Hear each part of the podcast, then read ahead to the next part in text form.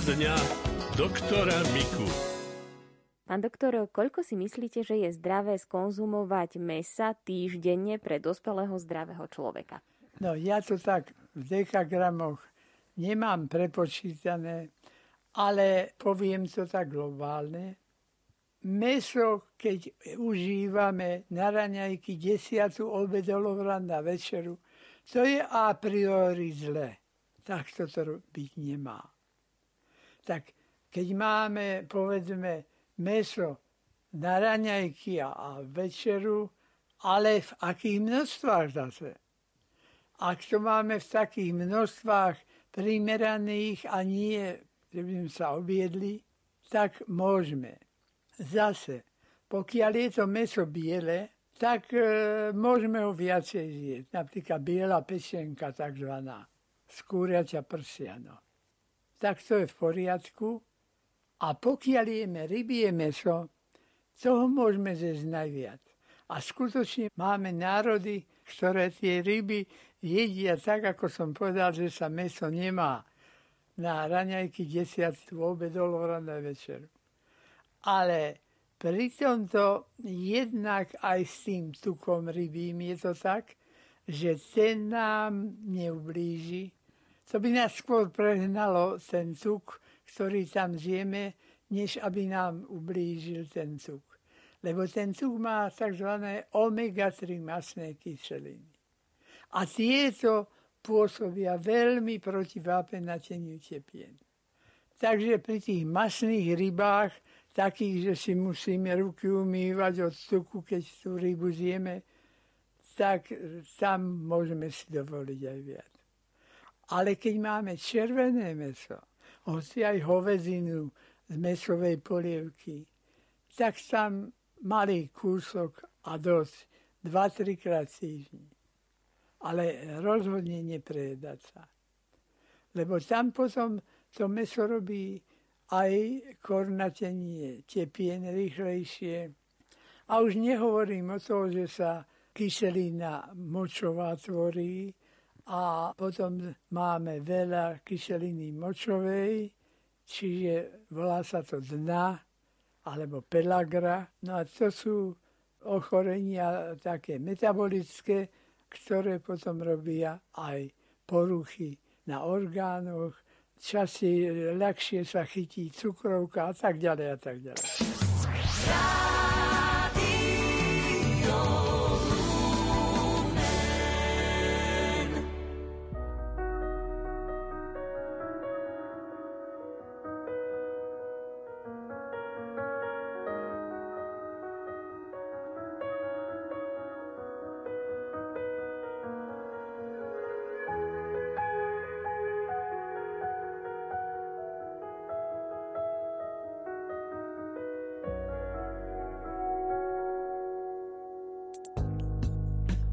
Bojíš prázdnych slov, čo ťa držia nad zemou, tak si asi sám sebou nikdy nebol. Potrhaný príbeh snov, schovaný pod postelou, tu trpí so mnou. Iba prázdne slova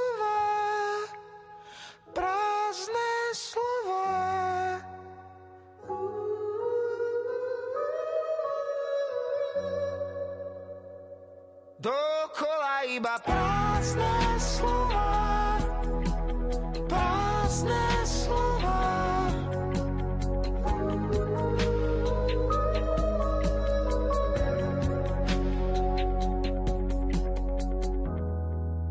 Slova nevpísané listy pásikavé opatrujú stále.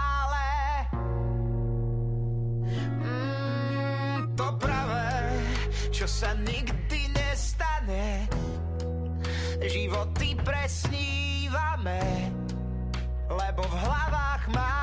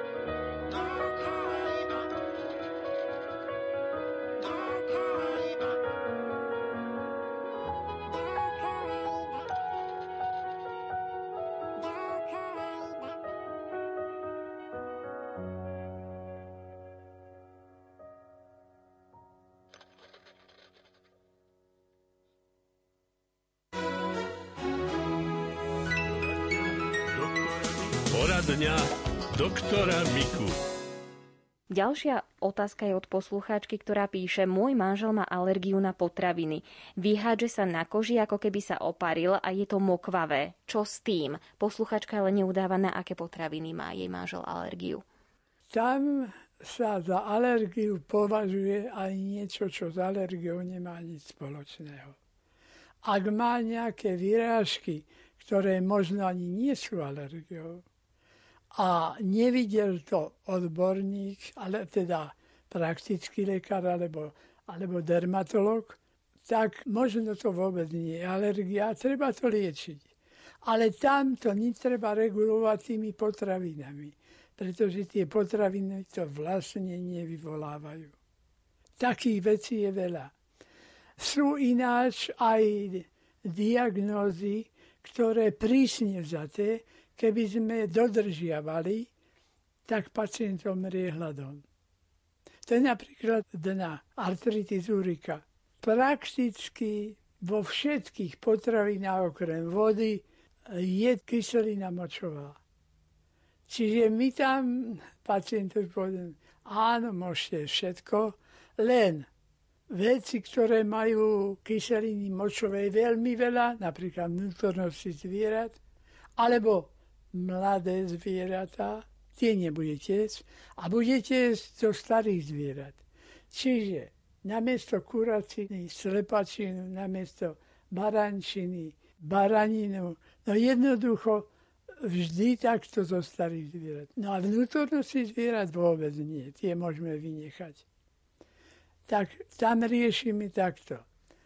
No a to, ktoré je z alergie, mnohé veci sa dajú veľmi ľahko a bravúrne vykompenzovať. Napríklad nikto má alergiu na mliečný cukor, laktóza. Laktóza, zapamätajme si, sa končí óza. A on sa rozkladá, ten mliečný cukor, laktázou. Ak je tejto laktázy v čreva nedostatok alebo žiadna, tak je alergia na mliečný cukor vlastne, nie na mlieko. Na mlieko, čo ja viem, či jeden z milióny alergický, možno ani. Ale na mliečný cukor. V tom prípade pôjdeme do lekárny, kúpime si laktázu, laktázu, teraz s tým áza na konci, a to si vydáme tabletku pri pití mlieka. Pijeme jednu šálku mlieka, šup jednu tabletku. Pijeme dve šálky mlieka, šup dve tabletky. To je látka telu vlastná, neublíži, neškodí. Keby sme ju brali zbytočne, nič sa nestane, lebo to je bielkovina, ktorá sa stráví. Lebo to je enzym. Tak toto nemusíme robiť z toho vedu, že nebudeme len bez laktázy. No to niekedy by sme všetky dobré veci mliečne nejedli vôbec. To bola veľká škoda. Takže radšej takto, pomocou tej laktázy. A na mlieko alergia, hovorím, to je veľmi zriedkavé, ale také deti zrejme nemohli ani materské mlieko a museli, povedzme, mlieko iné, e, živočíšne, hoci aj kozie, to ale tie ostatné mlieka žiaľ nikdy nenahradia materské, takže sme radšej, keď je to takto. Tam potom by sme len tú bielkovinu museli vynechať. Čiže nič tvarohom, nič s prípravkami z mlieka. No jednoducho, žiadne zátrebky mliečne ani nič. To sa stáva zriedka, tam už potom musí byť špecifická dieta. Pán doktor, s akými potravinovými alergiami sa najčastejšie stretávate? Čo robí ľuďom tak najviac problémy z jedla? Veľmi často robia tzv. morské potvorky. To aj mnohým ľuďom, ktorí nemali nič s alergiou, môže dojsť alergia. Z potravín takto to býva najčastejšie vajce. Ale nie každé vajce. To je podľa toho, čím je tá sliepka chovaná. Takže niektorý typ vajec môže, niektorý nie.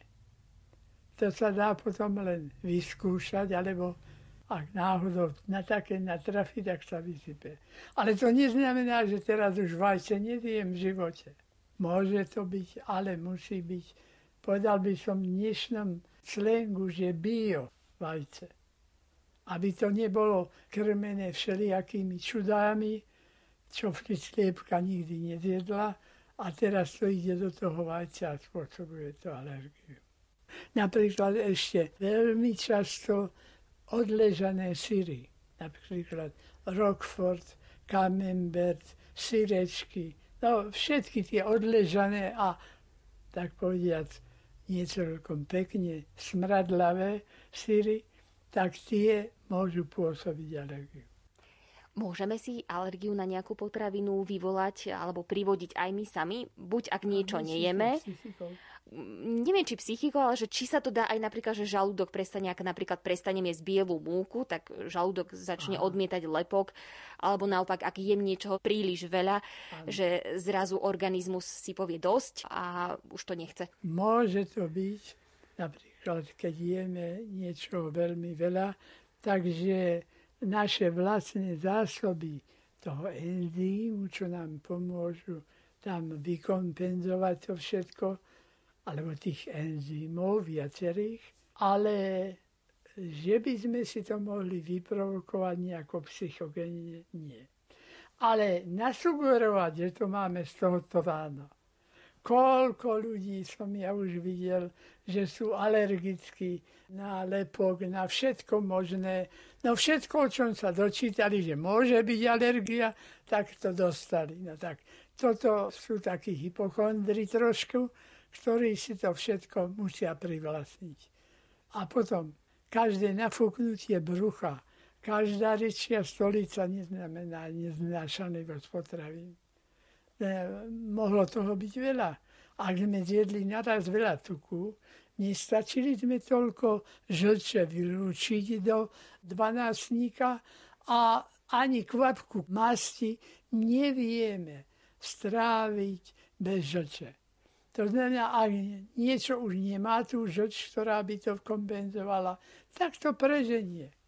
No ale to je dneska zajtra je dobre. Takže treba trošku tak hodnotiť, čo považujeme za takúto alergickú potravu. Existuje aj nejaká potravina, ktorú môže zjesť úplne každý, že nevie sa o tom, že by spôsobovala nejaké alergie? tak e, ťažko povedať. Okrem vody by som nič nepovedal. Rádio.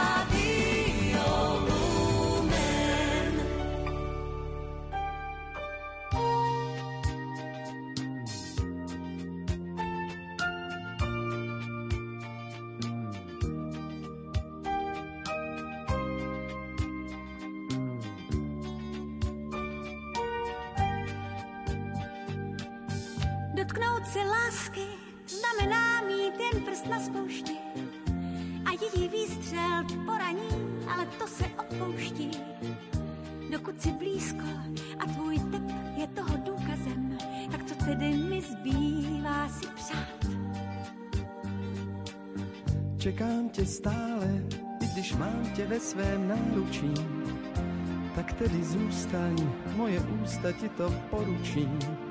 Čím blíž jsme k zemi, tím víc já trpím závratím, tak co tedy mi zbývá si přát. Jen pár dnů s tebou být, jen pár dnů, jen pár dnů s tebou být, jen pár dnů tak lhát si a snít, že ten zázrak je právě jen náš. Jen pár dnů mě tu a hlad, když se pak rozejdem, no tak ať. A když ne, tak se vrať a pro lásku mou strať jen pár dnů. Pro tebe změním třeba zítra způsob života a zapomenu klidně, jak se tančí gavota. Když vezmeš náhle mou dlaň chvíli něžně do dlaní, tak co tedy mi zbývá si přát? Jen pár dnů s tebou být, jen pár dnů, jen pár dnů s tebou být. Jen tak lhát si a snít, že ten zázrak je právě jen náš. Jen pár dnů mě tu hýčkej a hlad, když se pak rozejdem, no tak ať. A když ne, tak se vrať a pro lásku mou strať jen pár dnů. Stejné, když se nikdy v ničem nemění. Můžu ti slíbit malou hádku jako zpestření. A ten tvůj dopis nechám ležet neotevřený. Tak co tedy mi zbývá si přát? Jen pár dnů s tebou být, jen pár dnů. Jen pár dnů s tebou být, jen pár dnů. Jen tak lhát si a snít, že ten zázrak je právě jen náš. Jen pár mě tu hýčkej a hlad, když se pak rozejdem, no tak ať. A když ne, tak se vrať a pro lásku mou strať jen pár dnů. Jen pár dnů s tebou být,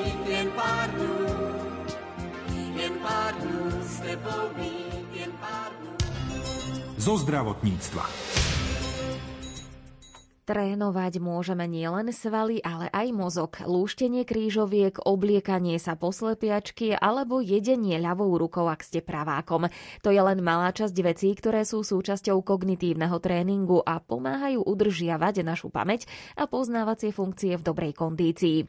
Viac informácií o kognitívnom tréningu, ale aj o trase zistil od primára neurológie nemocnice Cinre v Bratislave Martina Kucharíka, spolupracovník Rádia Lumen Martin Petráš. Možno mnoho poslucháčov trápi napríklad zábudlivosť, kde si som sa dočítal, že môžu pomôcť nootropika. Je to tak? Dostávame sa k téme tých psychických ťažkostí, alebo v neurológii sa skôr využíva pojem kognitívny stav alebo kognitívne poruchy, to znamená poruchy pamäti a mentálnej výkonnosti, ktoré boli a sú tie najčastejšie, ktoré súvisia bohužiaľ so starnutím, ale občas sa objavia aj počas života a je istá časť e, ťažkosti, ktorá je liečiteľná práve aj medikamentózne. Ich efekt a dlhodobá účinnosť je bohužiaľ nie vždy optimálna a pacienti vedia urobiť pre seba dosť veľa aj tým, že pracujú na niečom, čo sa nazýva kognitívny tréning. To znamená, namiesto tabletky alebo ku tabletke, ktorú berú, ešte k tomu trénujú svoj mozog tým, že sa venujú napríklad učeniu cudzieho jazyka, spevu, hre na hudobnom nástroji alebo lúštia rôzne rébusy, kvízy, krížovky. A toto všetko pomáha trénovať mozog. A keď sa priamo porovnávalo v štúdiách, že aká je účinnosť takýchto kognitívnych tréningov a medikamentov, tak dokonca to bolo v niektorých štúdiách popisované, že ten kognitívny tréning bol lepší. Môže ten kognitívny tréning, o ktorom sa práve rozprávame, nejakým spôsobom posilniť napríklad e, užívanie ginka, lecitínu, karnozínu, e, vitamínov skupiny B, ubichinónu. Skôr by som to povedal naopak. My môžeme mať najlepšiu, najdokonalejšiu stravu. Môžeme mať prívod všetkých živín do nášho organizmu, ale je to presne podobné, ako keby sme boli v posilňovni, dali by sme si dokonalý obed a vyvážené jedlo, ale v tej posilňovni by sme iba sedeli a na tie stroje posilovacie by sme sa pozerali. To znamená, keď si dáme takúto dokonalú výživu pre mozog, či už sa to týka pestrej stravy alebo nejakých potravinových výživových doplnkov alebo liekov, ktoré pomáhajú, tak k tomu je potrebný práve ten kognitívny tréning, aby ten mozog pracoval. To je známa vec, ktorú kedysi v nemocniciach vojenských veteránov v Amerike pozorovali vedci, že pokiaľ je pacient, ktorý je obklopený priateľmi alebo inými pacientami a rodinou a rozprávajú sa, tak ten pacient má aj lepšiu náladu aj sa cíti subjektívne viac v pohode, viac je spokojný sám so sebou. Zatiaľ, čo pacienti, ktorí boli izolovaní, pretože chceli byť izolovaní, boli sami a nestrietávali sa s nikým okolo seba, tak mali podstatne rýchlejší aj pokles svojich teda kognitívnych funkcií, aj trpeli rôznymi poruchami nálady, objavovali sa depresie a podobne. Ešte mi napadol tremor, možno mnoho poslucháčov trápi tras horných končatín, čo v takomto prípade, kedy je to ešte povedzme fyziologické, kedy je to v poriadku, kedy to nie je patologické, kedy už by mali vyhľadať odborného lekára. Tras predstavuje pre človeka prekážku a tá prekážka je práve vtedy veľká, keď nám začne obmedzovať naše bežné denné aktivity. To znamená, že ak nás niekto upozorní na to, že aha, vidím, že sa ti trasie ruka, alebo že sa ti deje niečo takéto, čo som predtým nepozoroval, tak je to dôležité na to upozorniť, ale nie je nutné bezprostredne s tým hľadať lekára, pretože to môže byť aj dedičné, je veľké percento pacientov, ktorí majú istú formu trasu, volá sa to esenciálny tras alebo esenciálny tremor. Potom je ešte isté percento pacientov, ktorí majú, tiež sa to teda vedie v rodinách, e, tzv. familiárny tras, hej, že skrátka ich ten základný pokojový tras končatín je vyšší ako u ostatnej populácie, ale stále nejako neobmedzuje, nezhoršuje sa vekom a neprekáža nám v našich činnostiach. Pokiaľ sa tras zosilní do takej intenzity, že my máme problém napríklad e, udržať hrnček v ruke, udržať šálku, aby sme mohli napustiť do nej vodu, aby sme sa z tej šálky mohli napiť, tak to je taký základný test alebo skúška, že toto už je teraz skutočne veľmi silný a treba ho riešiť, pretože jednak nás obmedzuje v tom, že sa nevieme napiť, nevieme sa nasítiť, veľmi dlho nám bude trvať napríklad jedlo a na druhej strane tiež to môže byť prejavom nejakého neurologického ochorenia. Kedy si sa hovorilo, že ty máš tras, tebe sa trasú ruky, to znamená, že máš Parkinsonovú chorobu. Toto je mýtus, ktorý bol dávno vyvrátený, pretože naopak traz je len jedným z prejavov Parkinsonovej choroby a naopak je množstvo pacientov trpiacich Parkinsonovou chorobou, ktorí prakticky nikdy alebo len v malej miere mali aj tras. A naopak sú tisíce pacientov, ktorí teraz majú a ktorých tiež lekár poslal k neurológovi, že ej, toto bude asi Parkinsonová choroba a našťastie v druhej väčšine prípadov sa ukázalo, že ide o tzv. benigný, alebo teda tras, ktorý nie je nejakým spôsobom pre nich ohrozujúci.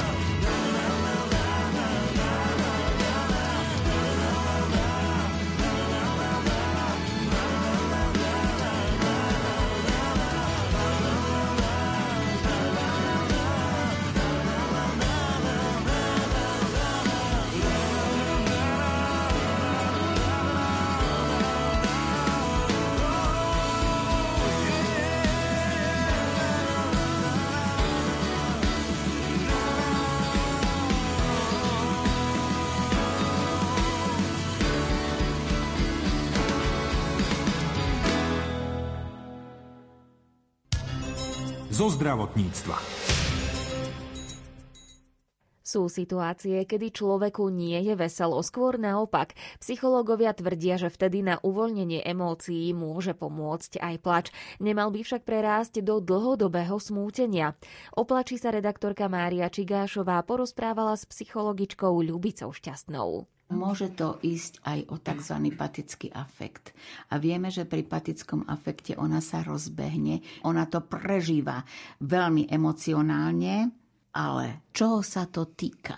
Ak to dlhodobo trvá, obyčajne aj keď sa vyplače, upokojiť, ukľudniť, ale ak to je dlhodobé, ak je to ten smútok, dlhodobý. Treba to riešiť. Lebo vlastne, čo uberá si sily, racionálne myšlienky sa stále zaoberá tým svojim problémom, tým svojim žľajom, tou svojou bolesťou. A to je niekedy veľmi škodlivé. Vytvára si sama určité záťažové stresové situácie, takže nie dlho, ale uvoľniť, dať to zo seba von a riešiť situáciu. A tešiť sa z každodenného života. Čiže môže aj pri takomto dlhotrvajúcom plači pomôcť treba psychológ? Má na to nejaké možnosti? Áno, len musíme zistiť príčinu. Či je to fakt taká závažná situácia, no u dievčat v pubertálnom veku, no je veľmi dramatická situácia, rozchod s priateľom, to ju tak zasiahne, lebo vlastne čo? Je tam narušené aj ego jej. Je citlivá na to. Ona sa na ňo naviazala a teraz neopetovaná láska tak to veľmi zraňuje to dievča. Podľa toho, ako dlho sa poznali, ako intenzívny bol ich vzťah a tak ďalej. Čiže berme to tak, že musím zistiť, čo je podstatou toho jej plaču. Niekedy ale dievčatá, aj chlapci, chcú si vydúpať niečo od rodičov. Takže čo je najlepší liek? Aj v manželstve to občas platí. Začnem plakať, no a ten druhý sa nado mnou zľutuje a mi to vlastne vyhovie, urobí mi to. Pozor, ak toto si osvojí ako spôsob konania, ako spôsob interkomunikácie medzi mňou a niekým iným, alebo vyvzdoruje si to, toto není adekvátne. Tomuto sa treba vyhnúť. Čiže nedať zneužiť plač, ako vydobitie si niečoho, čo mi druhý nechcú ulahodiť, urobiť, alebo napríklad na čo nemám nárok. Áno. A na druhej strane treba to ale aj ukončiť. A dá sa nejako zistiť, že kedy ide o taký skutočný plač a kedy ide o taký vydierací plač? No, rodičia to poznajú, aj dospelí to poznajú. I znova opakujem, jedná sa o situáciu. Musím vedieť, prečo vznikol tento plač to je vlastne odrazový mostík preto, aby som to nejakým spôsobom riešila. Čiže problém zistím a snažím sa riešiť túto situáciu, ale ak je to, ako hovoríme, smrť, alebo strata zdravia, alebo mnohýkrát aj teda v terajšej dobe strata zamestnania. To je veľmi tvrdé pre celú rodinu sa to odrazí. Napríklad, keď manžel stratí prácu. Mnohokrát prídu do ambulancie chlapy, ktorý by ste povedali, že aj vyzerá, aj intelektové vybavený všetko a on zrazu v 50 rokoch príde o prácu? Tak so slzami v očiach príde. A vtedy žiaden výsmech, žiaden úškrn, proste sa rieši a hľada sa možnosť, ako by sa dopracoval do práce. Napríklad matke, keď zomre dieťa. Myslím, že pre ženu nie je nič horšie, ako keď jej zomre dieťa. Alebo napríklad, keď sa narodí s nejakou telesnou poruchou. To niekedy vie zlomiť rodičov. A tu plač, ale potom racionálne riešenie.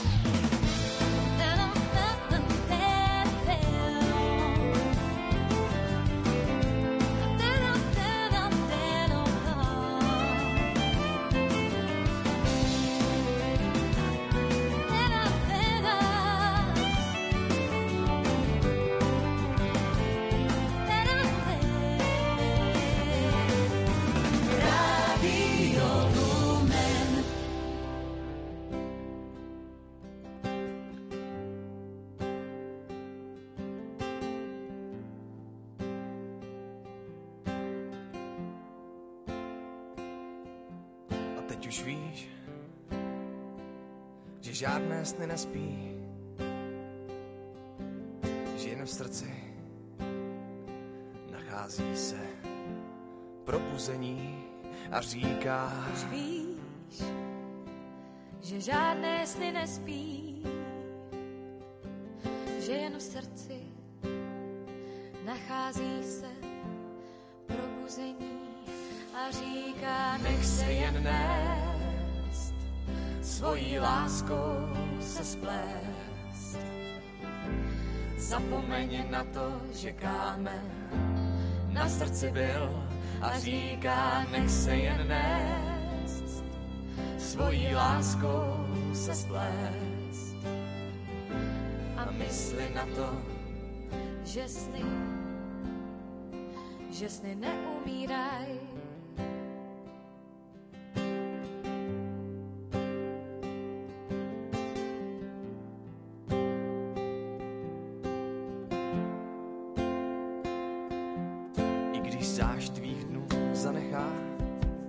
skvrnu zlosti ponechá. Zapomínáním ti cestou jsou dál a dál jen nech se jen nést. Svojí láskou se splést. Zapomeň na to, že kámen na srdci byl a říká, nech se jen nést. Splést a mysli na to, že sny, že sny neumíraj.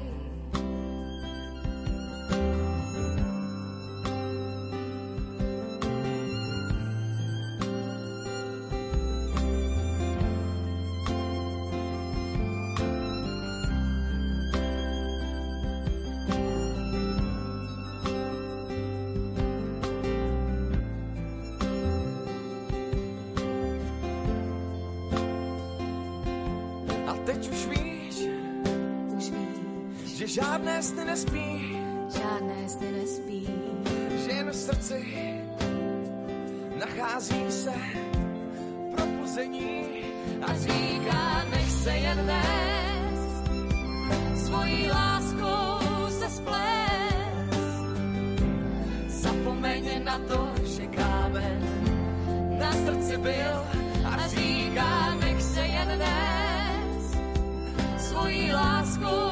se splést a mysli na to, že sny, že sny neumíraj.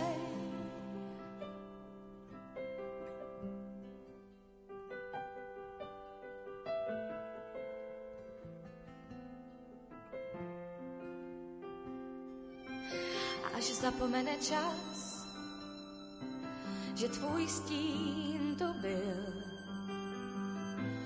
Všem hned poděkuj za to, že jsi tu byl a dál jen nech se jen ne.